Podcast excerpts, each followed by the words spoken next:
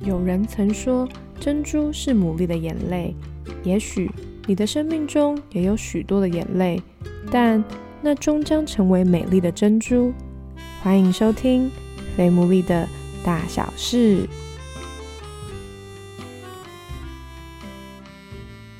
Hello，大家好，我是 Sarah，欢迎大家收听我们第五十四集的《非牡蛎的大小事》。好久不见，最近呢，疫情有越来越严重的趋势，希望大家一切都好。那接下来呢，今天这一集就是我们久违的访谈系列，终于要强势回归了。先预告大家，因为我们接下来的采访已经排到七月，所以也就代表大家会有更多的精彩故事可以收听。因此呢，就可以记得要订阅我们的节目，然后锁定每一个接下来的可爱的故事。那既然呢，这一集是强势回归的第一集嘛，那这位来宾就一定也要是足够特别，所以我就邀请了我国小五六年级的班导，不晓得有没有人到了三十岁还是可以跟老师有联络的呢？我是真的是除了这位老师之外，我其他老师 真的就再也没有互动了。这应该也真的是我人生最喜欢的一位老师的故事，也是我第一次听他的爱情故事啦，等等之类的。那我先请他来做个简单的自我介绍。嗯，Hello，大家好，Sarah 好，嗯，我是怡婷老师，我是 Sarah 五六年级的班导。那我在小学服务了十年，然后后来我离开小学的职场，然后目前我的工作就是兼任一些小团体的作文课程，还有私人家教。耶，欢迎怡婷老师！哇，真的好兴奋，过很快哎！我昨天才算一下，我教你们的那一年，好像就是我结婚的那一年，对不对？没错，而且是不是你你当老师的算蛮前面的？对，非常青涩的时候，应该是 我第一年是带六年级，你们前一个班是带六年级，带一年，然后所以，呃，你们班是我完整教完五六年级的第一个班。带我们这一班的时候，其实我我觉得我有稍稍准备好，就是有一些有一些更多自己的想法。所以我刚开始带的时候，我觉得我有一点先装凶。我吃过亏，我第一年带班的时候，我就觉得我要用我的原貌面对学生。可是我觉得就是真心换绝情。当学生知道你太温柔、太好讲话、太好欺负的时候，我那一年就过得非常痛苦。所以后来前辈就告诉我说。你不能一开始就酷入对，先底牌对，所以 我就稍微比较装酷一点。我不知道你你有没有感觉，可是我觉得其实我后来很快就破功了，因为其实我们班蛮可爱的，真的不需要太高压的压制，能够很自在的用自己的原貌去面对教学工作，是一件很幸福的事。我其实没有记得老师很凶哎。我有啦，你只是没有，你只是没有被我凶过，我应该都凶男生吧，就是比较调皮的。嗯，我先问一下，当初为什么你会想要当老师啊？其实很奇妙，其实我好像从国小高年级、国中写作文、写我的志愿或是未来工作的时候，我就写我要当老师。我也不知道为什么，对，就是我印象中，我只要写到未来的工作，我好像都写说我要成为一名老师。真正立定决心，我觉得我要朝教职这方面走，其实是在国中的时候，我受到呃我国中导师的启发，因为我国中的导师是一个国文老师，然后在我们那个时代，就是升学压力很重嘛，要联考。学校会分班，然后如果说你是 A 段班的学生，就是工作的压力会很大。然后老师还是很权威，会因为分数没有到标准就会体罚，就是打手心啊什么之类的。课业压力很大的氛围下，我觉得我们那个国文老师很特别。我还记得他姓朱，朱丽萍老师。对，他在那个氛围下，他不得不也要帮我们定标准，然后可能考不到标准，他也必须跟着别的老师一样体罚我们，就是。拿那个像藤条或热熔胶这样打学生几差几分，可能几分打一下。可是他打法很特别，就是他把你教到几分，比如说好像张爱婷你这次考几呃七十五分，然后离标准差几分，然后一分打一下，你可能被打个十几下。对他那十几下你是不是会痛死？对，然后我们女生那个手就觉得啊还没打就先痛，眼泪都快要掉下来。可是他的打法非常特别，他是他就是你手伸出去。假装要很重的打你，可是他的藤条就是轻轻的碰在你手上，像蜻蜓点水这样点点点点点点到十几下就说好了，你可以走了。然后当时第一次这样子，我就觉得这个老师好特别，怎么会是这样子，因为我们被数学老师、被英文老师打得很惨，就是打得很痛，所以我们都会先念数学跟英文，所以往往国文就可能放在最后面念，就没有把它念得很好。可是当你发现老师在惩罚你的时候，反而老师没有加倍的打你，而是这样轻轻的放下，你心里会有一种愧疚感，就觉得说我为什么没有好好念国文？然后老师如此恩待我们，就是他知道我们功课压力很大，他也不忍心苛责我们。可是因为那个教育的大氛围下，就是如果你不这样子逼学生，没有成绩，学校没有升学率，可能老师也会有一些压力，所以他不得不做这样的做法。我觉得他有点就是教育爱所感动吧，他知道大环境是这样，他用他自己的做法，让我们感受到他是爱我们的。嗯，对，这是第一点。然后第二个是我忘记是应该是夏天暑假的时候吧，夏天我不知道为什么会去学校上课，可能就是类似暑辅还是什么之类。反正也在上国文课，然后那一课教到陈信惠老师的碧城西瓜，我不知道你们你们那怎么有没有念过？对，还念念过。我记得就讲到吃西瓜嘛，对，我们那国文老师真的就抱西瓜来学校哦，好像印象中是两个左右手各一个，然后他都穿着的很优雅，他每都他习惯穿连身的洋装长裙，然后头发长长的他都会盘起来，然后戴一副眼镜，然后我就看到那天他是。抱着两个西瓜走进来，然后就跟我们说：“啊，这一课我们先上一部分，上后面，然后他切西瓜请我们吃。”然后我们就觉得，怎么会有在课堂上吃西瓜 这种事？在我们那个年代，大家都老师 都只会打学生、骂学生，然后考试啊什么的，这就让让我很感动。第一个就是他对于体罚这件事，他用他自己的方式去化解；第二个就是这两颗西瓜，就是让我觉得，就是感觉到你被爱。然后我就觉得说，如果我以后未来能够当一个老师，我就要朝那个方向去。就是他，就那个老师，就是我心中老师应该要有的样样子。我我觉得我有时候努力，可是努力错方向，就是嗯，可能做事是事倍功半，我没有找到读书的诀窍吧。所以我的联考都不算考得太好，就是以自己的目标来看的话，所以我大学其实是念商学系，那不是我的兴趣啊，只是那时候后来。我的分数都只能填到那些科系，然后家里爸爸妈妈就认为说啊，女孩子念商很好，啊，以后出来找工作很好找啊，什么银行啊，或考个公职啊什么。我也算听话，反正就跟着父母的期望走。念书的期间，我有打工，就是赚一些学费。大一的暑假开始，我就去安安亲班打工，帮忙看小孩啊，或简单教他们一些功课啊，然后带活动。我的打工生活。跟社团生活都是跟孩子有互动，那我觉得这也是我觉得很享受的地方。然后一直这样子到升大四的时候，其实到大大四的时候，同学他就开始会为未来打算，有的可能要考研究所啊，有的要去找工作啊，或者是像男生可能就预备要当兵之类的。然后我那时候就开始仔细的想，我到底要做什么？我还是心里觉得我很想当老师，可是因为我就是念了商学院。我要去哪里当老师？对，我没有教育学，我没有修习修那个教育学分。然后我们那个年代，后来他有开放大学生可以修教育学程哦。可是对，可是就是对他把你那个就是开放，让一般私立大学或者是一般大学就是有修习教育学程的名额。可是那必须通过一些程序跟考试，就是校内我也没考上。反正我觉得可能一切都有。命运这种安排吧，然后后来我就跟我妈妈说，我想要去考教育研究所，因为我就研究一下，如果要当老师，我势必要转一个专业才能进入教职。然后我就去问，就问一下补习班，然后教育研究 所的咨询，他就跟我说，哎，那你就先考教育研究所，那你读研究所的期间，你可以再补教育学分。大四那时候课很少，我就去补习班补习。后来研究所我就考上，两年很专心的把研究所论文写完，然后。教育学程也修完，很顺利当上老师。那时候不需要经过什么考试什么的吗？就是修完所有的教育学程，然后对我可以用代课抵实习的方式一年。后来我忘记是因为是不是学程开放太多，还是又开放国小师资班，就造成很大量的流浪教师。对对对对对，像我自己身旁也有亲戚朋友，他。都一直在代课，因为他卡不到正式的缺，因为那时候老师非常非常的多，然后后来又少子化的关系或减班。那那个时候为什么会到那个北新国小？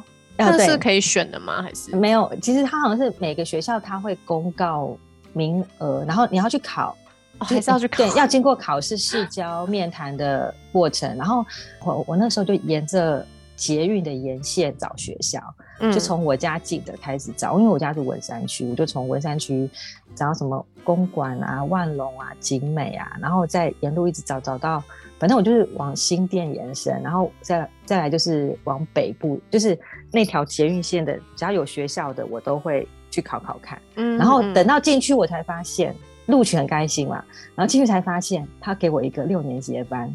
让我很犹豫，我想说哈，我第一年教书，然后你要给我六年级的班，我想说这是什么状况？因为一般学校不会把一个那么重要的年级交给一个菜鸟老师吧？嗯嗯，你那时候为了生存，想说啊，那我不接，我就没有没有办法实习啊，对啊，就是因为你已经考上了，终于考上了，中间也有考了几届没有上，然后我就想说，好吧，那就试试看，一接才发现那并不是一个很好带的班，然后因为你你可想而知，一般老师都会带两。对。对，五六年级老师中途就离开，就是他不要带了，一定有他的原因。对啊，所以老那老师不是离职了，他还是在学校，只是他转去别的职位。对，然后反正我就硬着头皮接下来。然后刚开始可能同事也不好说这个班有多难带，只是就是默默的给予 就是支持，温暖的眼神，对温暖的眼神。开会的时候就是会让关心说，哎，有需要帮忙说一声。然后我要跟小小男生要求的时候。我会跟他沟通的时候，我要用怎么样用他的语言让他听得懂，对。然后我觉得那段时间其实很多挫折，可是我觉得也是养分啦。就是到后来在代班，然后冥冥之中好像那个神的安排很特别，像我自己是生两个儿子，嗯，就是对对对。那我觉得哎，跟男生沟通这件事情其实也蛮有趣的。有什么诀窍给我们的听众一些？跟男孩子沟通很很简单一件事，就是你不要想太多。就直接表达，然后指令不要多，就是单纯，因为他们你讲太多，其实他的耳朵是关起来的。就是你的你的指令越单纯越好，简洁有力，不要废话太多，也不要聊天，因为他们其实也不想跟你聊天。某个程度，虽然第一次带的那个班有挑战，但其实也反而也意外的，也等于是有点类似对你有一个新的磨练的概念。对，真的那一年很痛苦。我有一两次送学生出校门，入队出去之后，我就沿路走路哭回教室，就是自己流泪。对，就是就是一两次，然后然后同事看到我就会来关心啊，今天发生什么事？可能班上发生一些事情，然后我觉得我处理的不是很好，或是同学生就会跟你有一些类似冲突，或是对你出言不逊这样，我就很受伤。然后后来就会因为这样一两次之后，我就觉得其实。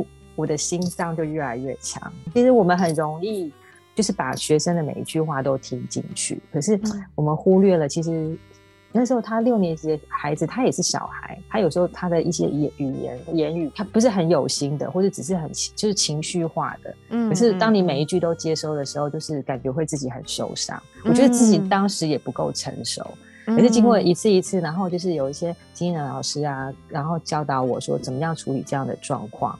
就是慢慢好像自己会建立自己的 SOP 程序，遇到什么事情 该怎么处理。然后学校事情很多嘛，你又要教学，又要处理一些偶发状况，然后你就会知道说哪些事情要摆在前面，哪些事情可以后面处理。因为以前我们都可能大家一定都有曾经埋怨过老师过。今天用了一个角度，其实对于像不论是怡婷老师，他从自己新手的时候，然后这样子渐渐渐渐越来越。抓得到那个准则，甚至是跟男同学互动的模式，我觉得其实，我觉得对于我来讲，我也会觉得啊，原来以前可能对于一些老师，我像我一直都很生气，可能我五专的某一个老师，我突然间觉得，嗯，或许也是因为他经历了什么，就是他的教职生涯当中，或许也他可能曾经，也许他的心脏不不一定是越来越强壮，而是可能越来越冷漠，我觉得都有可能。对，所以我觉得，哎，今天用这个角度听也很不错。那所以，我接下来就想问，那有没有什么是你在教学的过程中，你这十年来印象最深刻的事？其实我觉得印象深刻的事都是跟学生的互动，就是学科的东西其实并不是这么有成就感。可是我觉得跟学生的互动，有些事情是会让你很感动的。像我，我后来带完你们班之后，我就下去中年级，嗯，然后我带的其中有一个班，有一个男生很调皮，我印象中他很聪明，然后可是就是。他想吸引人注意，所以他刚开始带他的时候，他会常常不见，比如说该上课的时候他不进教室，他可能只是晚进教室，可能就是说哦，我上厕所上比较久，或者说我在哪里走路比较慢，可是他会让我很担心，就是我就会生气，我有的时候就会骂他，这样。就是在我印象中就调皮捣蛋，然后又。就很喜欢往外面跑，每次只要是是小朋友跟我讲说，老师谁谁谁又不见了，谁谁谁什么课又怎样的时候，你就觉得说，哦，怎么又是他？然后你的生活就每天听到这个名字，你就很想爆炸。反正就是你觉得他是头痛人物。可是那个孩子，我在我去生小孩的时候，就坐月子的期间，有一个下午，就是那个孩子突然打电话到我家，嗯，就是打给我，然后我就接起来。因为那时候我忘记我那时候应该有手机了对吧？可是我好像是留留家里电话给孩子，他本来他就打电话给我一接，我说喂，然后他就说老师，然后我就说哈，我说你是谁？他说哦，我还记得他的名字，他的名字叫林吉祥，他的名字很吉祥啊，就是那个吉祥 如意的吉祥，然后。是一个眼睛很大、眼睫毛很长的男生，其实蛮可爱的。可是就因为他的行为让我很头痛，那我就很惊讶他为什么打电话给我。然后因为那时候我大概请产假快一个月没有去学校，嗯，然后我接到他的电话，我想说他他又怎么了？心里先嗯嗯 颤抖了一下，然后他就说：“我说你你我说你有什么事吗？还是怎么样？”我说：“你找我有事。”他说：“嗯，老师没事。”我说：“哈，没事。”然后他说：“那没事怎么会打来？”他说：“老师，我只是想问你身体好一点了吗？”好感人哦！对你有没有觉得我现在讲的时候，我都觉得我我心里是暖暖的。我想说，就算他是被要求的，至少他也愿意，对不对？就是不是每个小孩你叫他打给老师，他都心甘情愿。何况那老师常常骂我。对，然后我就觉得好感动哦，因为你知道，那孩子让我头痛到，就是他会做一些让人就是意想不到的事。就曾经有一次，也是我们扫地时间，然后扫完是不是大家就要放学？那时候是兵荒马乱的时候，大家赶快扫一扫，赶快。放学回家，我老师是不是可以休息？反正他好像是外小区，然后就在可能在玩吧。他竟然玩到把一只鞋子弄不见。就是他脚上的一只鞋子，不知道是踢出去还是飞出去。我还记得是在学校后墙那边。结果就是我在教室，然后就有小朋友跟我说：“老师，老师，林吉祥的鞋子不见了。”然后我想说：“鞋子不见，去找回来就好。”干嘛跟我讲？他就说：“我们找了，找不到鞋子。”然后我就想说：“找不到鞋子。”然后我就赶快下去跟他们一起找。我们就开始找整个后后面的围墙，就真的找不到他的鞋子。然后那时候。楼上班级在楼上，然后他又在楼下，我就楼上楼下跑，因为我要赶快让班班上其他小朋友可以放学，然后就。赶快就也是兵荒马乱，然后把小朋友带出去之后，我就带着他在校园里面找他的鞋子，然后就说你到底骑到哪里去？然后他就他看后来发现事态严重，就觉得说哈，原来踢踢鞋子真的会找不到会不见，然后不能回家。他可能没有想到不能回家这一段，然后我就说你没有鞋子怎么回家？你要光你要穿着袜子这样走到安吉班还是走到哪里去？后来我就联络他妈妈，妈妈好像上班，可是离学校不远，我印象中是妈妈把他带回家的。就是妈妈来接他，可是鞋怎么找到我已经忘记。我昨天还在回想这件事，到底鞋怎么找到，已经是不可考了。对，可是我印象中就是我们找了很久，然后鞋子就踢不见，不知道是不是踢到学校外面去，还是踢到哪里去，还是踢到水沟去，不晓得。这样一个调皮捣蛋的孩子，然后常常给你出一些状况考你，可是他在你坐月子的时候打电话到你家跟你说：“老师，你身体有没有好一点？”他说我的。调皮我都忘记了，我只这就是到现在我只记得这句话，就是他他的调皮到现在变成觉我觉得很可爱。对，我觉得其实很多时候我们真的会忘记，其实老师也是人啊，老师也会有感觉，老师也会，我们好把老师当神一样。老师也会肚子饿，也会上厕所，也会拉肚子，都会。对，为什么后来决定就是没有要继续当老师？那时候很复杂，是因为后来我生了两个小孩嘛。那小孩小的时候，其实都呃刚开始学龄前是我妈妈帮我照顾，就我妈妈是职业保姆，就是帮我带孩子。然后后来他们小孩就进了幼稚园，然后在之中我先生的工作有一些变动，嗯，然后他就变得比较忙。然后就是有时候要必须要出差，然后出差就是到就是到中国大陆或者就是邻近的国家。比如说有时候我一个人是要顾两个小孩，你也不好意思一直麻烦妈妈。再来是我其实我在学校有遇到一些看到一些状况，嗯，对。然后就是说，哎，其实教学现场有很多事情不是学生的问题，是整个教学制度的问，对，会蛮蛮让人灰心的。我们也知道说，一个老师你不可能撼动整个教育体系。然后那阵子就是我出现挣扎，其实继续教也没有不好，其实我就是顾好我自己的班级，也不会，也有有我也很好的同事，整个环境都是教学环境，大致上是没有太大的问题。先用育婴家的方式照顾孩子，然后请假。我一直舍不得辞掉，原因是觉得我其实很喜欢教书，就是我很喜欢面对小孩，就是其实跟小孩聊天、跟小孩上课、教小孩写作文、陪小孩写功课。有的人认为这很辛苦，可是我觉得很开心。我不知道为什么，就是觉得看他们写字或教他们写出一篇作文，我觉得很有成就感。那后后来我就跟我先生讨论，然后我先生是其实他是支持我教书，可是他他是说，因为我在家，他会就是能够顾到小孩这件事，他会比较安心。后来我学会开车之后，我就可以分担他的工作，然后再来，因为我没有被整天绑在学校之后，其实一方面当然可以照顾到家里比较多，家庭相处的品质有变好，至少我不会因为累或者是因为教学的不顺利，当然会有一些情绪带回家。那我觉得我们这个家庭的状况。是我乐见的样子，然后对，那我先生也不会有太多的对于家里的牵挂，有一些心理负担。我就思考说，如果回去学校，我势必家庭这边我就要放下，而且带着公职的身份，就是我如果是一个正式的国小老师，我是没有办法在外面教书的。嗯，就是对，因为你有公职嘛，你不可能去外面补习班或者是去兼课，好像是不合法的。不知道有一天就突然一个转念，就说起我我难道我离开学校就不能教书吗？嗯，好像也不是对。然后我就是刚好有个朋友，嗯，他认识安亲班吧。我说其实他说你那么想教，你可以来我安亲班教作文啊，或者说诶开一些课啊什么的。然后我说对，哎对啊，我就好像突然你的脑袋把它塞住，然后被人家点醒了。也许薪水不是这么好，是终点的，可是我可以在我的能力范围之内去做我想做的事情。对，嗯。然后我就后来就决定回去把那个教职辞掉。对，因为我从来。可能我们那个年代，老师好像也都不会跟我们分享，就是老师们的爱情故事，然后怎么认识师长的啊，还什么的。所以我现在就是要来听一下，就是哎，对啊，我记得师长，因为他要去出差，应该就不会是老师。哦，对，其实他是我大学同学，同班，哦可是很奇妙的是商学院的同学，对我们都是念气管的，可是可是其实大学的时候跟他不是同一挂，在班上是没有交集的。我是那种就是。不大会翘课的学生，然后我会 按时去上课。然后我现在是，他说他大学的时候就一直在打工赚钱，所以他常常翘课。然后我印象中只有快要期中考跟期末考的时候，他会跑来跟我借笔记，就是我们的互动就是只有他来借笔记，然后把我的笔记拿去影印。影印影印做什么？不是读书，可能做小抄之类吧。我猜 就是作弊。对，就是他会来借借笔记，然后就问我说：“哎，张玉婷。”你这是期中考某某科，比如财经要考哪里，什么要考？因为可能我们的对话就是这样。然后我对他的印象，借他也很好哎。其实同班同只要是同学，我都会借啊。我想说，反正我就抄了。而且你不觉得，其实笔记是自己做的？我觉得笔记自己写的，应该只有自己看得懂。我也不懂为什么别人要看你的笔记。对，反正我说，那既然你们想看，我就就就分享给大家。其实。因为考试还是要凭个人实力，所以我觉得还好，反正就笔记就分享。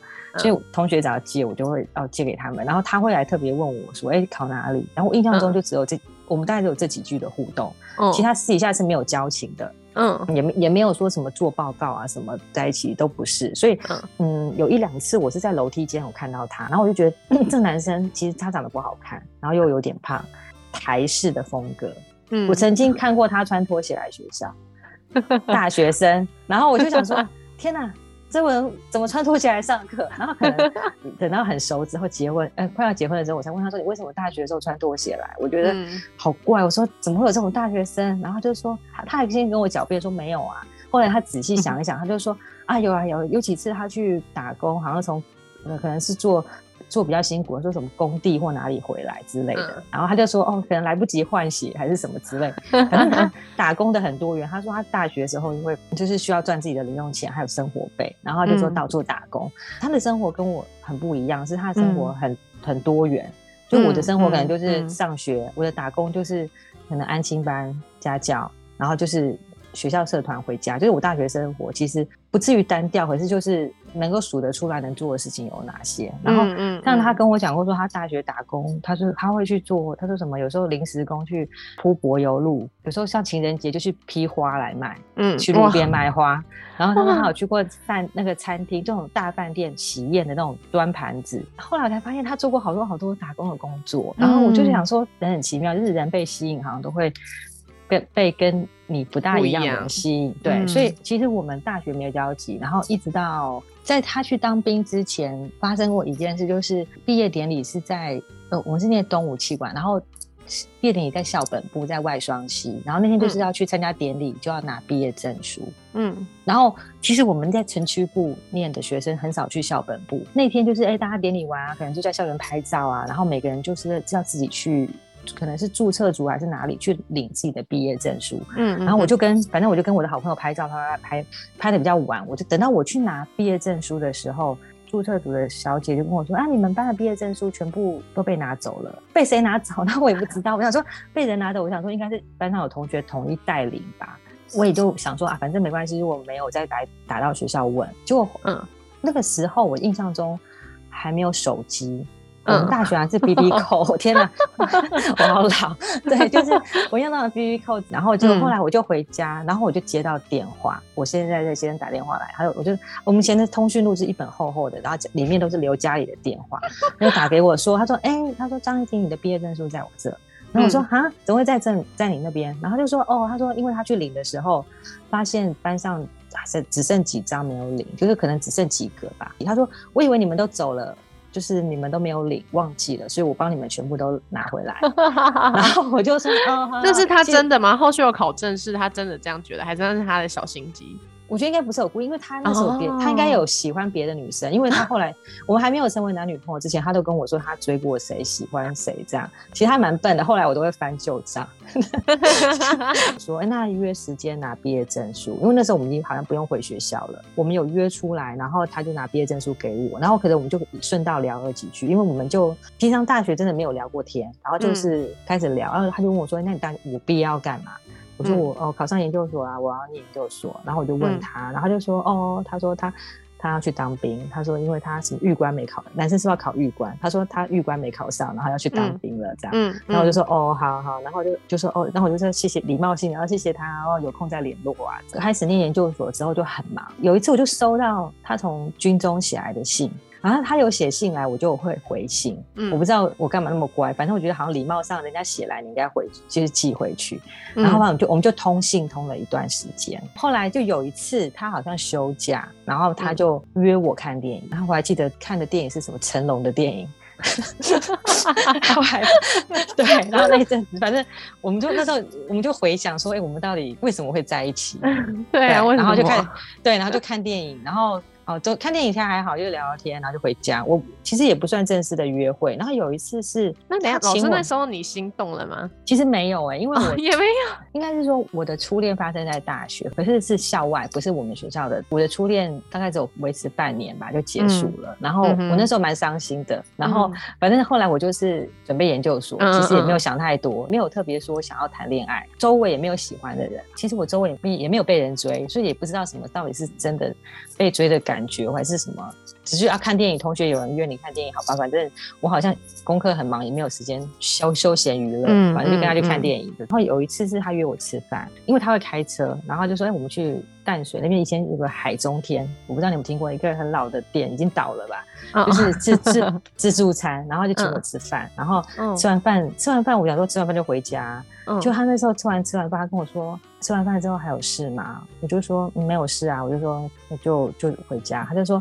他说那你能陪我去一下大卖场？嗯，然后我就说哈去大卖场。我说他说因为他说他要去买卫生纸，他 说他家里没有卫生纸，然后就说他要去买一些东西，问我要不要去。然后那时候大卖场好像有一家叫万客隆。你应该也没听过，反正也倒了，反正就是类似那种很大的卖场。因为我从来没有去过大卖场，因为我们家我们家没有车，我们家都是坐交通工具，所以我们不可能去那种地方要采买的话。然后我就第一次要开车带我去大卖场，我就大开眼界，哇，大卖场就很像我们去到现在去到好事多或者是那种大 很大的卖场，看到很多新奇的东西。然后他就说他要买卫生纸嘛，然后我就想说，哎。那我也可以买卫生纸，因为他有车。然后我就想说，我家需要一些什么东西，就这样讲在采买生活用品。我还记得我买到很多，买到一个就是买到 东西装不下，我还买了一个空的那种塑胶箱，有没有？把我买的东西所有都装进去，然后就送我回家。然后我妈就觉得说，你今天是去干嘛？我就说，她说你不是去吃饭？我说对啊。她说吃完饭同学带我去大卖场，我就买了很多生活用品回家。然后我妈就觉得很奇怪，我到底是去做什么？我觉得如果有好感，应该是从这一次开始，从大卖场，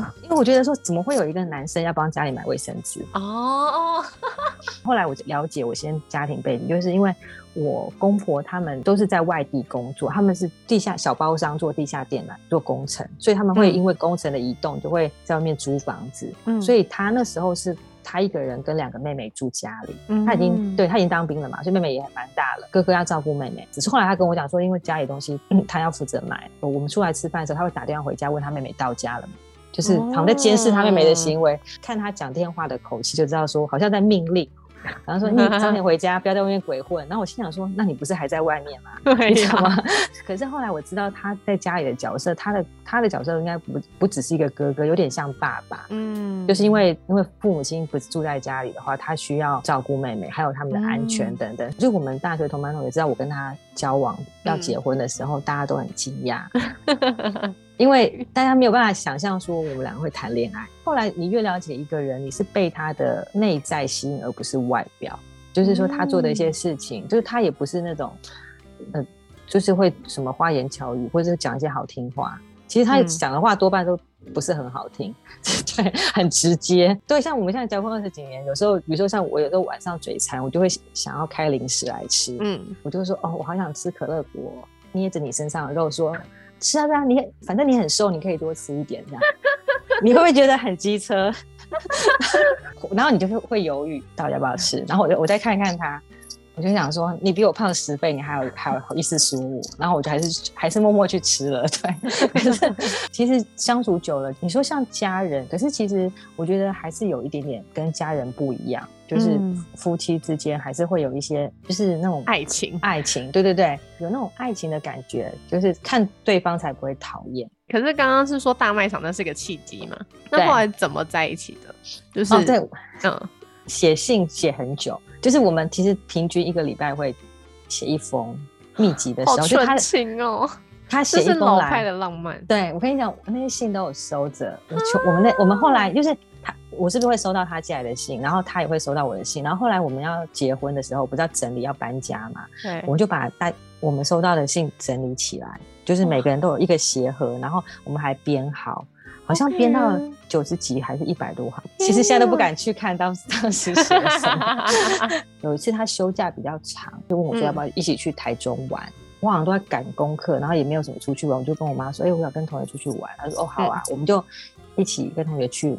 台中玩了一趟回来，然后回来之后那天我还记得在大安森林公园，嗯，然后他没有马上送我回家，我他就说啊去大安森林公园走走，然后那天很冷，然后他突然就跟我说你要不要做我女朋友？我当下就没有回答他，因为我觉得说啊，然后跟你出去玩就要当女朋友很怪，好像自己觉得还没有想要很稳定的那种感觉吧，对，因为我觉得可能初恋的不顺利，然后让我觉得我其实对谈感情这件事情是有犹豫的。嗯嗯嗯，然后当下我没有答应他，他好像觉得我拒绝他吧，然后就反正就有点不了了之。我忘记是不是同一天，他那天回去又写了一封信给我。他那天人还在台北哦，很妙的是，他是跑到我家来投信箱的，就他回家写了一封信。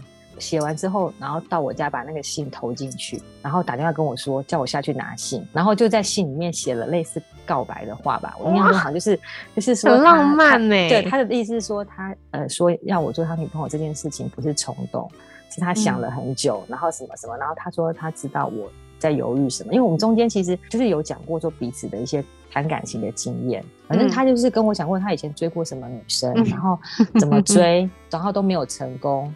怎么什么之类的，反正有点感觉听起来很笨很痴情这样。说他曾经等了一个女生等十二个小时，所以以至于后来他只要等我五分钟，他的脸臭的时候，我就骂他。我就说你以前好像等过人家十二个小时，然后为什么现在可以不耐烦？然后他就说哦，你又来。对，之类，可爱哦，你们。就是类似这样的，就是小小的一些点，然后我们就会调侃对方，然后他很妙，然后我我曾经跟他讲过，我初恋男友带我去吃过。复兴南路不是有以前一排青州小菜？你小李粥吗？对对对，那一排以前他那一排都是青州小菜。我就曾经跟他讲过，我以前初恋男友曾经带我去吃过，你知道吗？这辈子他从来没有带我去过那边。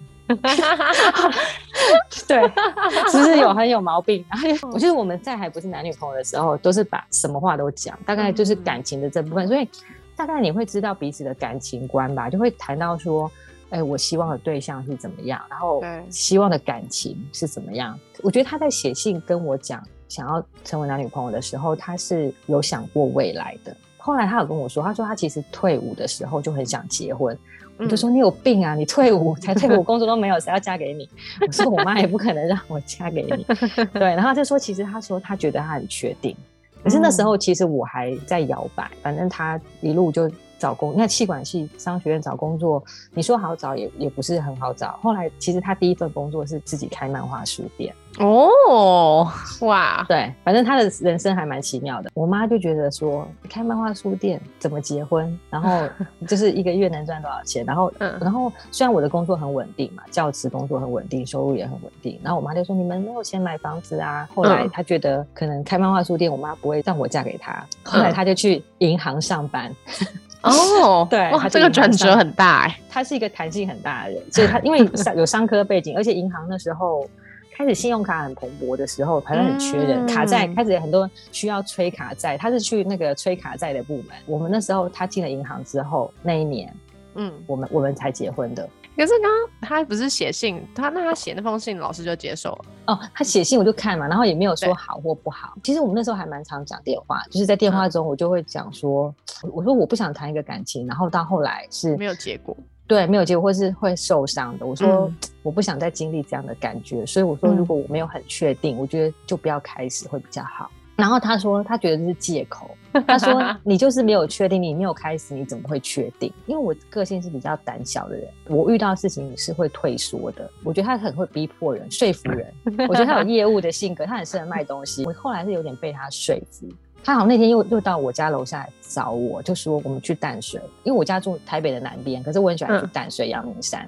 然后他就说，那我们去淡水，就这样子骑着摩托车到淡水去，坐到屁股都痛，你知道吗？从从台北的南边到淡水，然后可能在淡水，我忘记在淡水可能有聊一些话吧。嗯，然后后来我们就决定说，好吧，那就交往看看。今天终于听到了，我也问了一直很想问的，就是关于 爱情故事系列，然后也聊了于老师怎么样在面对老师这个角色故事。我觉得今天的主题非常全面诶，非常开心。